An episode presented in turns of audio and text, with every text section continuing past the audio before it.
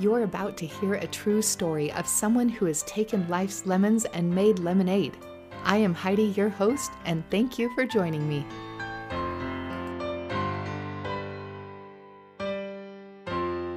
John, welcome to Heidi's Lemonade Stand. I'm so looking forward to getting to know you and hearing your story. So, start out by telling me just like three unique, surprising things about yourself. Oh, thank you so much, and thanks for having me. And I absolutely love lemonade, so we are we are right on the right track. That's great. So I am a motivational speaker and leadership and communication coach, and my company is called Share Your Fire, trying to get people to learn how to treat each other well and to share their motivational fire. That's my kind of my big thing. Uh, something that people may not know about me is that my my nieces and all my friends' kids and a lot of other adults nowadays are call call me Uncle Fuzzy, and that's because um, I still have uh, quite a, a, big head of hair. As a matter of fact, I just donated uh, two 12-inch ponytails uh, to a charity for uh, children with hair loss. Uh, but my kid brother, who's four years younger than I am, is pretty much going bald. So he, his uh, his kids were actually frightened of me when when they were babies because I looked a little like their dad, but I was much hairier. so to make things easy, they started calling me Uncle Fuzzy, and all of my friends' kids kind of picked up on that, and yeah, so oh. I'm known as Uncle Fuzzy. Uh, I also uh, I collect monster movie memorabilia. I'm very much into the old classic monster movies, not the modern gory sci-fi stuff, but the the old classic stuff, and I was inspired by them. And I'll, we'll we'll talk more about how that how that that inspiration came around as we get into our talk. Okay, well, great. I'm excited to hear your lemon to lemonade story and why you're doing what you do. So take me back. Tell me what's going on. So you know, I was I was a kind of a fun-loving kid. Uh, uh, you know, had a good, loving mother and a hardworking dad, and dad taught us uh, to learn something new every day. Um, dad was a, a blue-collar guy who basically knew how to do everything. He needed a job, so somebody needed a house painted, he learned how to paint a house. If somebody needed, uh, you know, a truck driven, he learned and he got his CDL and went to drive trucks. And whatever it was, you know, he just took an opportunity to learn something and and go to work. And uh, he, he encouraged us. He said, you know, whether you stay in school or not, I prefer if you did, but whether you stay in school or not, just learn something from every experience in your life. Just keep learning. Try new things, try new foods, meet new people, just continue to expand yourself. And so uh, that was just very inspirational for me when I was younger. But one of the things that was a challenge is I was a really little kid, and other kids can be quite mean when I say little, I was when I graduated high school at the age of 18, I was only five foot three and weighed 110 pounds. I was the and and I I couldn't even be number one at being the smallest kid because I couldn't be number one in anything. Uh, but I'm, the the smallest kid I was a quarter of an inch shorter than me, only because I had a growth spurt in my senior year and I beat him by a quarter of an inch. But um, yeah, I was this this little little guy. I got picked on by bullies most of my uh, school years and such like that. Um, I wanted to be accepted. I was a I was an extrovert, trapped to be in an introvert's body because every time I drew attention to myself, it meant I get picked on and beat up or laughed at or whatever. Um, I tried joining various sports teams to fit in with the jocks, but I was a lousy athlete. I was too small for football, too short for basketball, not fast enough for track. And besides, running was invented to either catch something or get away from it. So the idea of just running distance didn't make sense to me. So I joined, of all things, the wrestling team, where I was known as the Mighty Mosquito because I was small I sucked and I mostly got swatted. but um, I found, you know, it was an interesting time for me because the even the coach would laugh at me, uh, and he basically said, you know, John, you need to get into the weight room and and build up some I would say muscle, but just anything would help. And so he said, I want you in the weight room every day for an hour, you know, lifting weights. And so I would go into the weight room every day, and there's all the gorillas in there going roo, roo, on the you know the bench press. I couldn't get near that equipment if I wanted to. And uh, and what was I going to do? Walk over and say, "Excuse me, are you done with that? Can I please borrow that? Can you just hand me the bar? Just take the weights off. I can't lift that much." It would have been just it was a, it was a waste to even try. So I went to the only piece of equipment nobody was working on, and that was the leg press. And I sat on the leg press for my hour, pumping the stack of weights. And in almost no time at all, I was pumping the entire stack of 750 pounds on the leg press. My legs popped. They were huge. I had these massive, bulbous, Popeye looking legs. And I still, still had this skinny concave chest, you know, toothpick arms, like Olive Oyl upper body and Popeye lower body, you know, which made me even freakier uh, to the to the crowd. So that gave me even more ridicule. But I found an advantage to all of this wackiness, and the fact was that even though I didn't have the upper body strength to be a good wrestler and hold people down, my legs were so strong that I could kick out from under and I never was pinned. So I was the unpinnable mighty mosquito. So I found, you know, all of this stuff that there was kind of a little ray of light. There was something there that was special about me. And even though I was ridiculed and picked on a lot, there was a tiny bit of respect that started to happen just because of the fact that I was unpinnable.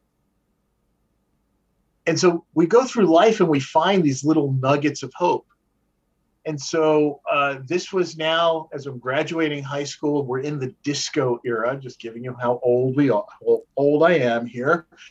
It's now the height of the disco era, and everybody's out and they're getting all the dates because they can dance.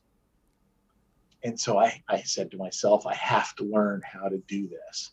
And so I would watch American Bandstand and Soul Train and all those shows and I'd watch the moves and I'd practice with like a broomstick or whatever. And I, I taught myself some moves and then I would hang around with a really good looking guy who would attract all the girls. And while he was dancing with one, the other ones were kind of waiting around. So I'm like, well, you might as well dance with me. Would that be okay? Oh, okay, fine. And so we'd get out on the dance floor and I'd bust out my moves. And all of a sudden I was like, oh, that was interesting. Oh, do that again. And people would come over and go, oh, how'd you do that? Did you show me how to do that? And so all of a sudden I had something else now that I could offer. I can now help people learn some new dance moves so they can stand out because that was all about that was the era, right? It was all about egos and standing out. And so I found yet another little nugget that I could use in my, you know, to help my self-esteem and it wasn't about that I wanted to be the standout, but I now had something that I can offer. And it took me a while to realize what it was that was going on here. So it was an interesting, uh, interesting time. Meanwhile, as you know, you can't really make a living that way, and so I tried a zillion other things as I was going through uh, life, and I had uh, I enjoyed electronics shop in high school, so I went for a degree in electronics and I worked for a couple of years as an electronics technician and I hated it. I was good at the work, but it was boring to me. Um, I sold men's clothing. I was a short order cook. I was a bartender. I tried a bunch of different wacky things. And um, you know, just as I started to build a little bit of self confidence and learn about myself, one of the problems I had and always have and still do is I can't get up in the morning. I have a I'm a night owl and I get my energy at night, which is why the whole disco dance instructing thing and the bartending and those kinds of positions kind of work. A roadie with a band, that kind of stuff worked for me for my energy level. Of course, it wasn't; they weren't money makers And so I couldn't hold a day job. I was always showing up late for work. And so I wound up losing my job. And in all this time, too, I had uh, found somebody that I thought was was going to be my forever partner, and found her cheating on me. And so I was like, okay, I'm just done. I'm just done. I can't hold a job. I'm useless. I women don't even want me. My my own fiance didn't want me, and so I kind of went into a, a, bit of a depression there. Um, so I said to myself, "Self, you need to straighten yourself out." And uh, at this time, my my kid brother was starting to think about going into the military, and here I went. Here I am, the the night owl, into you know disco and all this stuff. I'm like, I don't know if I can do the military thing. I'm just not that disciplined. And I thought about it and I said, you know what? Maybe that's what I need. And so this is when things started to come together. And I joined the Navy. And I went join and now at this point too, I was also making a career transition as well. I left to write. I always was creative. I had that little side thing going on. And so I started doing some freelance writing for a local newspaper. And so I went back to school for journalism. And I thought that was going to be my new career field. Um, during that time when I was electronics technician, what I was learning was the things that I was enjoying about the job was once I figured out what a problem was on the electronic circuits, I would then train other people about how to find those things. I actually wrote a manual on how to determine some of these problems. And the writing of that and the training of other people was what I really enjoyed. And I thought back, oh, the training of the people and the dancing was what I really enjoyed. All of this thing started to, the lights started to come on. So now I'm at a point where I know I want to write, I know I want to help other people to be successful, but I need discipline. So I joined the Navy as a Navy journalist and I spent the next 25 years as a Navy journalist and learned that, first of all, in a, a Navy journalist is much more than just a newspaper writer. It's the entire spectrum of the communication field. So, on board my Navy ship, I did a shipboard newspaper, of course. I did a monthly newsletter that went home to the families so the families can stay connected with their sailors while the ship was overseas. Um, I ran two TV stations, two radio stations, did all the programming. I did an evening newscast live on the air every night. Uh, I was the ship's photographer. I was the captain's speechwriter. Uh, when the ship pulled into port, I put on my community relations hat and we did tours of the ship and set up, you know, visiting dignitaries and you know speaking engagements for some of the senior leadership uh, all that kind of oh and i answered fan mail. You know i love the navy please send me a, a picture of your ship kind of thing. But that broad spectrum of communication i learned a lot. And another part of that was dealing with reporters and helping to tell the story and getting people ready to, give media interviews. And again, there was that training element in there. And now helping people learn how to tell their stories.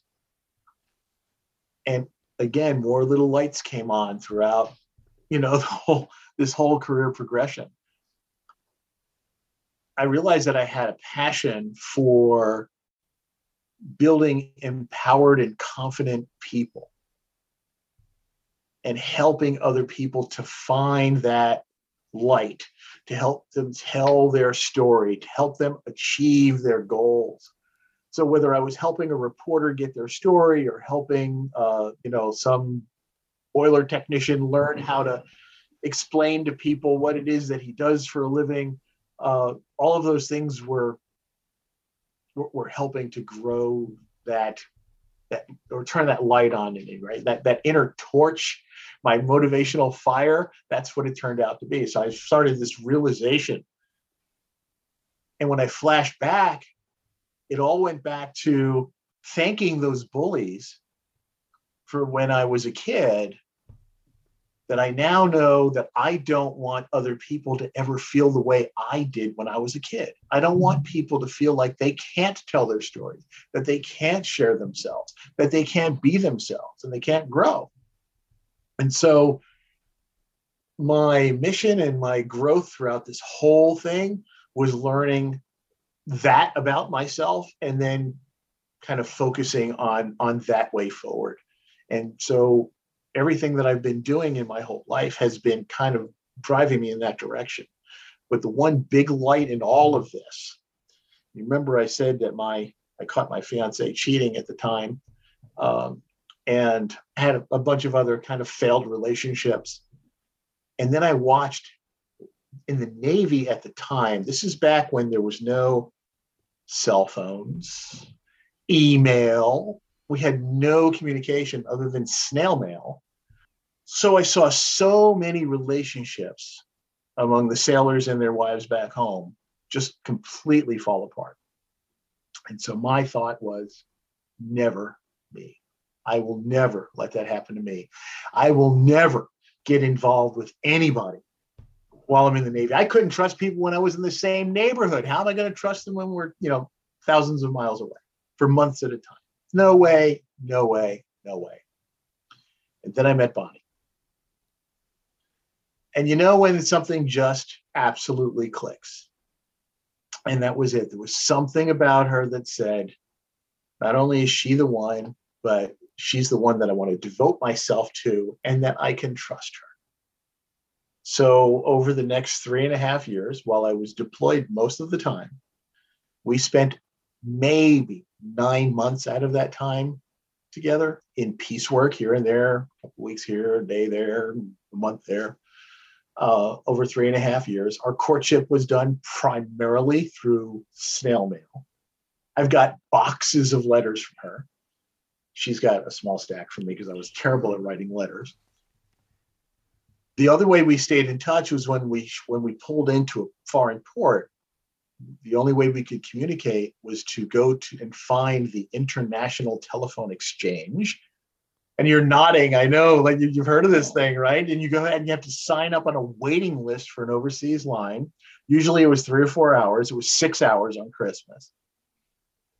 And I would make these calls from overseas and this from the from the phone exchange, and it was $17 a minute collect ultimately, I think Bonnie said yes because she had so much invested at that time. But uh, she just wanted to get her money's worth out of things. Bonnie has been my true light and inspiration, and um, she tolerates my wackiness. She encourages me to wear my Hawaiian shirts. She, you know, she she puts up with with all the stuff. But most importantly, she is just. Uh, I mean, like I said, she's my shining light and my encouragement.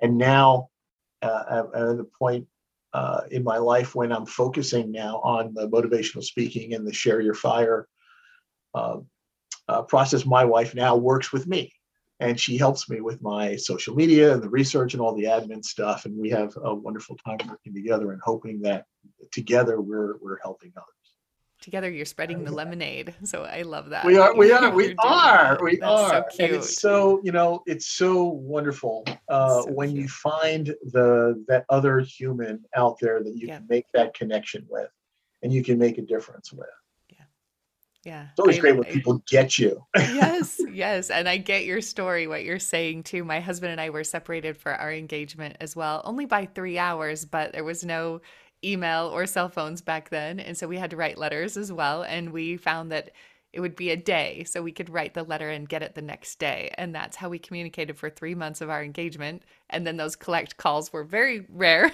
because they were very expensive. and so I'm just relating so much with what you're saying. You make it happen. If you want to make it happen, you can make it happen. And so I love the inspiration you shared with that.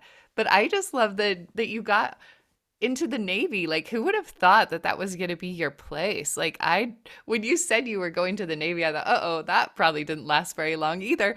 But then it's like, it was your That's place. what everybody said. Yeah. There was like, there's no way you're going to make it. You're not going to last in that. And I didn't realize that was even a job, that communications job. That's amazing. Like, what an amazing fit for you. And I love that you're so inspiring with just not giving up and finding your fit, finding your way, and improving other people's lives because of what you're doing. And I just am so proud of you. So that's awesome. Thank you. Thank you so much. And Heidi, I know I promised early on, I said something about monsters. Yes. And I'll just tell you a little, little, another, another little nugget of inspiration um, you know, when I was this little kid getting picked on by bullies, you know, we, of course, everybody read comic books. And so I wanted to be a superhero. Boy, you know, nobody would pick on me if I had a superpower. But, you know, reality set in and said, that's not really going to happen. But my inspiration was actually in monster movies because in monster movies, no matter how big and bad and nasty the monster was, the little guy could win and that showed me that there was hope there. And and mm-hmm. at the time you know looking at watching these movies and and seeing how it was just a matter of innovation and teamwork. It wasn't always the big bulky you know muscular hero that won the day. Sometimes it was the little nerdy guy like me who can actually make a difference.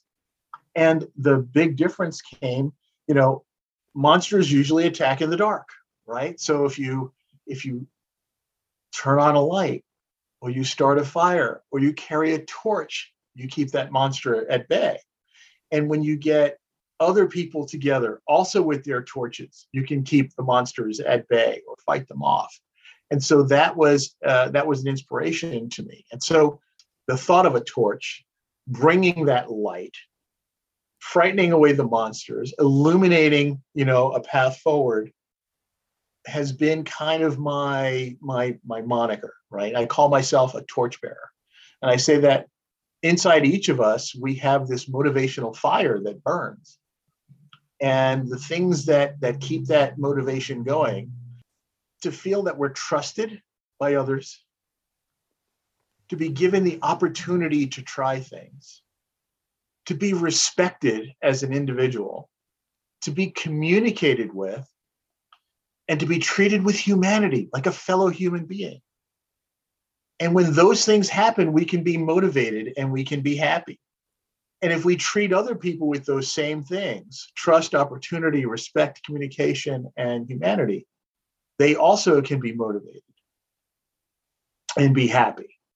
And so that is the acronym for TORCH. Yeah. Trust, opportunity, respect, communication, and humanity. So that that fire that burns inside of us that we learn how to now share that fire with others. And so that we can we can spread that fire. When our when our fire is burning bright and we help others to have their fire burning bright we can all get along so much better.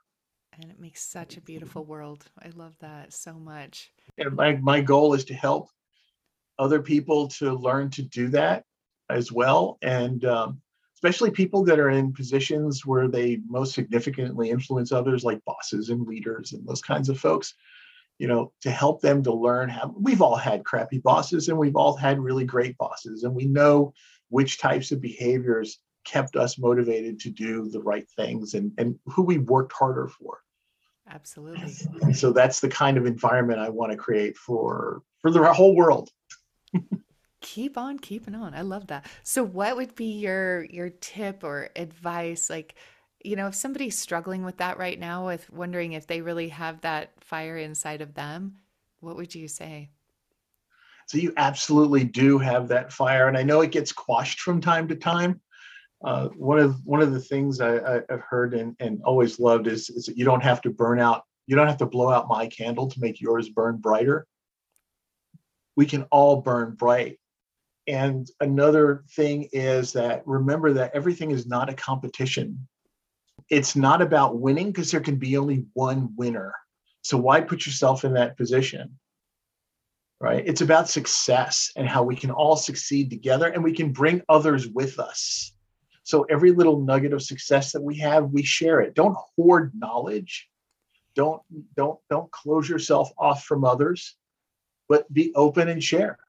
I, I would say principally the two biggest takeaways i think would be to learn something from every experience whether it's a good experience or a bad experience even if at the end of it the only thing you learned was not to do that again Yes. Learn something, right? Learn and grow from every opportunity. Try things. Don't say, oh, I don't like that. Just give it a try. You never know. And the other thing is to find humor in the things that happen.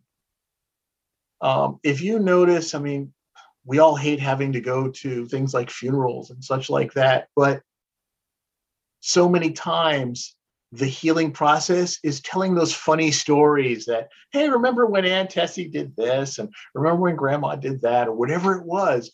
It's those funny things. I want I want people to do a roast at my funeral. I and that. I don't with no opportunity for me to defend myself. I hope I gave people lots of fodder over the course of my life that they have lots to laugh, to remember and laugh about. But I mean, finding humor in in things is so important to, to healing and to dealing with adversity and for our own personal growth. I will tell you one little brief story about finding humor. And uh, I was on a plane flying by myself from Washington, D.C. to LA. So a nice long flight. And you know, when you get on a plane and you're by yourself, you're always wondering who you're going to wind up getting stuck sitting next to. So I get on the plane and I get into my uh, window seat and I'm looking up the aisle to see who's coming. I'm like, oh, please not the people with the baby, because you know I don't really want to get puked on today or whatever. Or please not this big football player dude who's going to squish me in.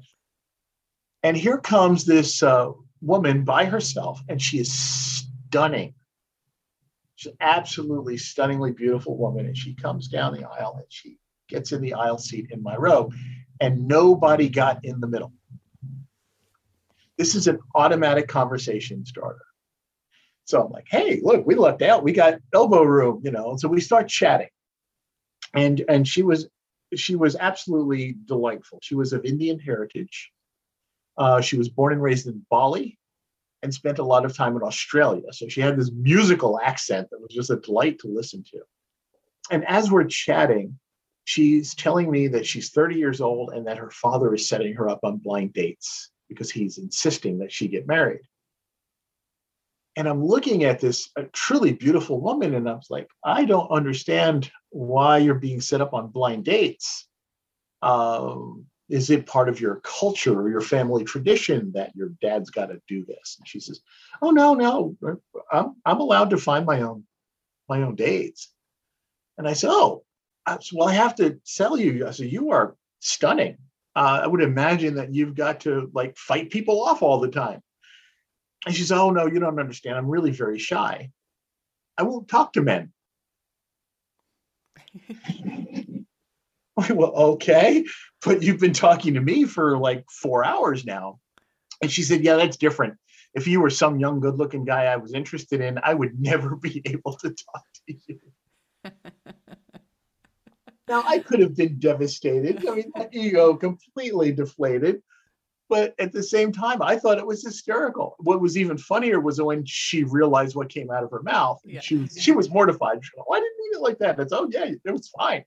First thing we did when we landed was I called my wife and I said, and I told her the story. And of course, my wife is like, it's nice to know my hubby is so safe. that hurt my ego. Like, come on, think of me as a little bit, just a little bit, you know, dangerous but the thing is, you know, I could have been deflated, I could have been insulted, but but instead I found the humor in it. And and now it's a story I love to tell. Yeah. Find that humor and use it to to heal yourself.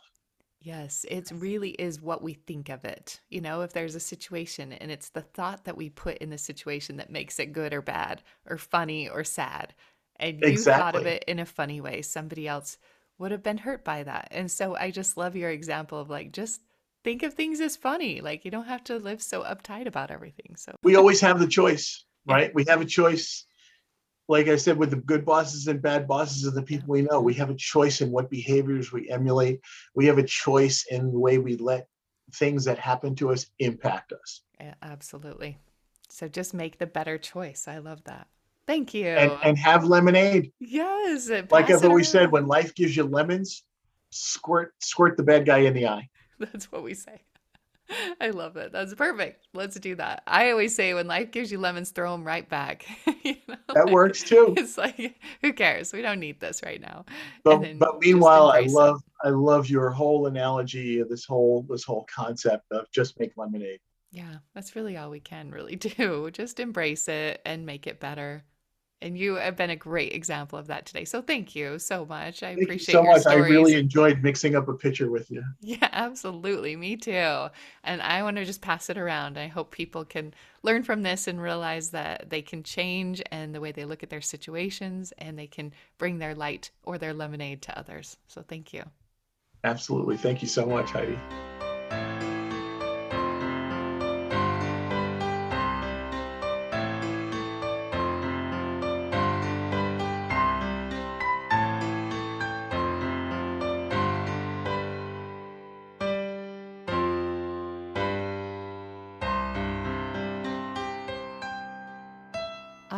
Enjoyed spending this time with you. You might have a friend struggling with the same thing that we talked about in this episode that might enjoy listening to this too. So please share this episode because no one is alone at the lemonade stand.